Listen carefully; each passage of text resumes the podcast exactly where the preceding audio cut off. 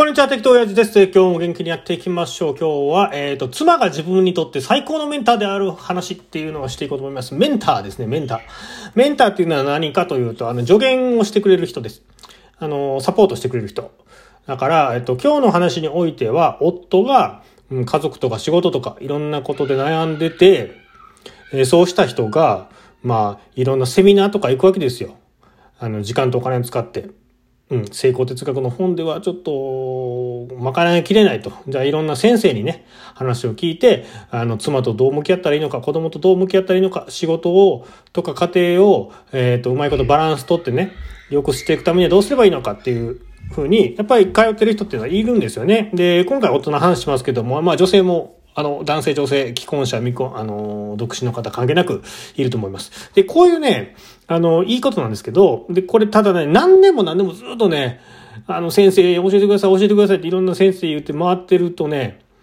まあ進まないんですよ。進歩しないんですよね。結局根本的な問題っていうのはね、やっぱり解決しない。でね、あのー結婚してる方はすごいラッキーですね。夫の方。妻、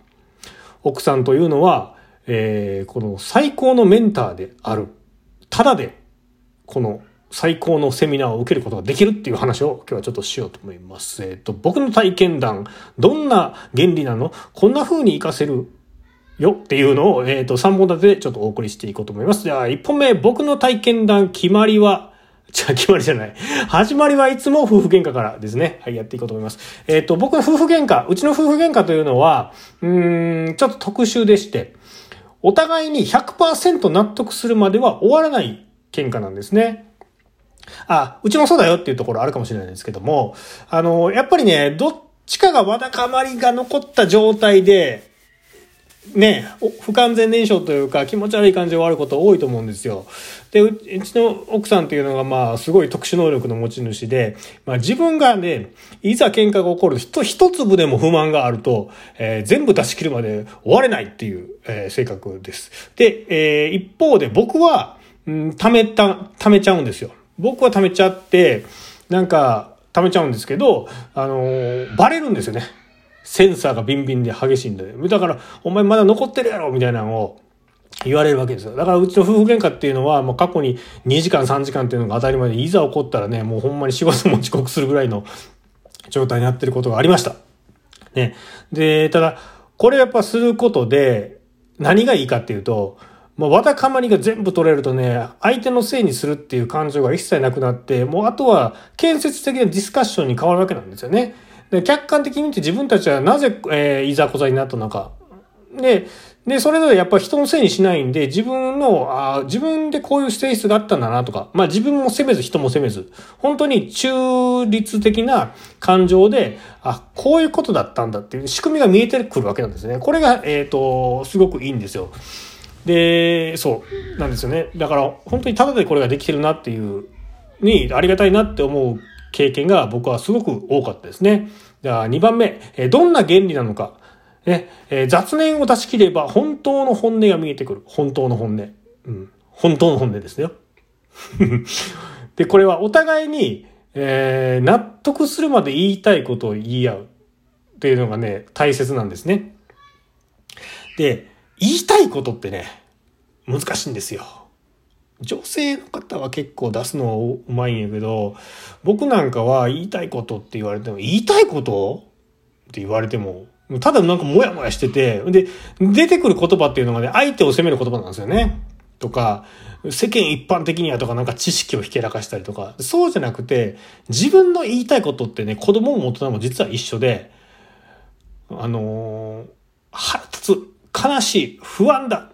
とかね。やっぱりね、怒りっていうのは二次感情って言われてて、怒りの中には悲しみとかね、不安とか、うーん、っていうことがあるんですよ。まあ、なんか、そう、大人になったら人に言うことが、言う、人に言うのが恥ずかしいようなことがね、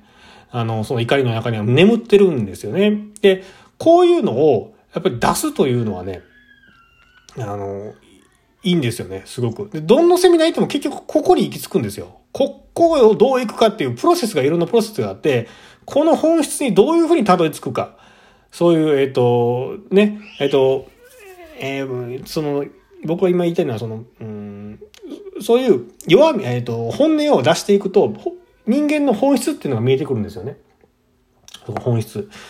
本質っていうのは何かっていうと、えっと、それ着飾ってない自分です。自分の人間性なところ。で、その本質に触れた時に、えっと、人は魅力的だなって思えるし、で、自分もリラックスできるんですよ。で、こ、いろんなセミナーとか、その先生とか成功哲学のとこって、結局そこに行くためのプロセスがいっぱいいろんなプロセスがあって、えー、それを、み、その本質に導くためのワークなんですよね、すべては。で、今ここで僕が言ってるのは、夫婦喧嘩の中でもそういうふうに本質に近づけるチャンスがあるよっていうことです。うん。で、その、えー、やり方としては、その、しゅ、ね、雑念を出し切るっていう、とこなんですよね。これがね、あの、大体はくだらないことで、この雑念っていうのが、なんかもう、嫌やとかね、子供みたいなことなんですよ。嫌やとか、あいつ嫌いやとか、ね。ねそう そういうことなんですよね。で、えー、それで、えっと、やっていくと、うん、本質として相手を責めずに自分のことだけに注目されるっていう気持ちが残ってきます。だから、うん、イメージで言うたら雑念みたいな、わーっていう、え二次感情の怒りとか、そういうものが上積みであって、それが全部パーッとっていくと中にキラキラ光ったものが出てくるんですよ。それが自分の本質だと思ってください。で、それが出てくる、できた状態だと、相手に対して攻撃とかマウントっていう発想がまずなくなるんですよね。自分の中、自分がどういう人間なんかっていうことをちゃんと真摯に見るっていうことになってくるんですよ。で、これね、面白いんですけど、自分のことを見るってやってると、それだけでね、幸せなんですよね。それだけ癒されるし、もしかしてひどい人だったら、ちょっとな、涙が出てくるかもしれないですね。僕は涙が何回も出ましたね。で、これで、子供の時はね、みんなそれ、そうだったんやけど、大人になって経験とか積んだり、社会性をつけることで、だんだんその上積みとか雑念っていうのがね、やっぱりこびりついてきて、忘れちゃうんですよね。そうそうそう。で、それが、えっと、夫婦喧嘩で、えっと、見出せるよっていうことです。じゃあ最後、えっと、こんな風に活かせるよ。夫に対して諦めてる奥さんを目覚めさせる。で、これは、えっと、まあ、じゃあ、普段ね、どういう風にやっていけばいいのかっていうちょっと夫目線で話していくと、うちの場合は、あの、運、運が良かったなと思えるのが、あの、ちょっとでもわだかまりを持ってると、奥さんは、お前まだ持ってるやんけと、全部出せよと。いうわけですよ。で、自分自身もやっぱ出さないと気が済まないから、もう夫婦喧嘩は、えー、互いに100%納得するまで終わらない。ね。逆に言ったら終わってる頃には全て納得して、まあ、綺麗にさっぱりこう洗い流されてるわけなんですけど、あそうじゃない夫婦関係でも非常に多いんですよね。もう諦めてると。お互いに我慢してしまう。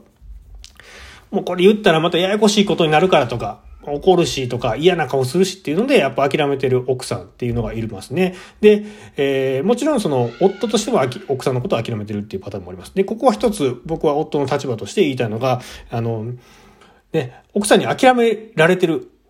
えー、旦那さん、えー、ぜひね、今からでも遅くはないので、とにかく話を聞いてほしいと。そして自分に対しての愚痴をどんどん奥さんから引き出して、ぐさぐさ矢をさせと。自分は的やし、もう壁やし、えー、好きなように、あの、痛めつけてくれていいので、どんどん矢を放ってどんどん殴ってくれということを、やっぱりやった方が僕はいいと思います。そして耳が痛いなと思うことをいっぱい受ける。そうすると、まあその辺のメンター多分、うん百万円の価値があるんじゃないかなというふうに僕は思いますね。その、もしね、そのそうやって自分の悩みに、えっと、向き合ってる旦那さんがね、お金と時間をかけてね、あの、夫婦関係とか家族を良好にするためにいろんなメンターの人のところに行ってるんだとしたら、そこを引き出して、自分にね、愚痴をね、自分に対する愚痴を奥さんから引き出す。そして自分が耳が痛いな、苦しいっていうことをいっぱい受けるんですよ。そうすると、あの、そこから、あのー、ヒントが出てきます。これね、苦しいっていうのは、それ、それがそもそもその証拠なんですよ。苦しいっていうのはなぜ苦しいかって言ったらやっぱりね、当たってるんですよね。自分のそのウィンクポイントに。そう。で、そこに、が、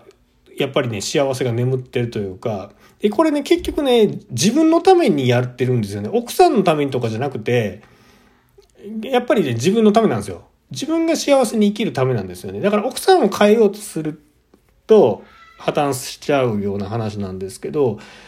苦しんでるのは自分だったら自分を健やかにするために耳が痛いというところの裏側にその自分の健やかさが眠ってるっていう風な発想を持てればいいのかなと思います。今日僕結構ね乱暴なこと言ってるんで、そうは言うてもできへんわって多分意見多いと思うんですよ。それ当然そういう意見が多いなっていうことを踏まえた上で今僕は喋ってるので、で、じゃあどうするのかっていうことはね、やっぱ他の話ではちょっとしていこうかなとは思ってます。でもまあ、乱暴に言っちゃうとそういうことです。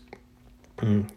痛いなと思うこと。僕の経験上そう言えますね。で僕はたまたまここまで来れたので、痛いなと思うことでもなんとか乗り越えて死なずに来れてるんですけど、まあ、もしかしたら人によっては、もう、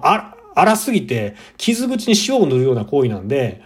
それで心が病んでしまって、鬱になるとかっていうこともなくはないんですよ。だから、全部が全部そうしろっていう、乱暴にそうするっていう話じゃないんだけど、でも、いろいろはしょるとこういうことなんですよね。だからそこをぜひね、あ踏まえた上でもしできる人があればでやってほしいなと思います。そして、あのちょっときついなという人は徐々にエンジンかけて、やっぱり徐々に目の前のことからやっていくっていう方法もあるので、あそれも取り組んでいただきたいなと思います。今日はここまでですね。えー、今日は妻が自分にとって最高のメンターである話っていうのをしてきました。では、また、バイバイ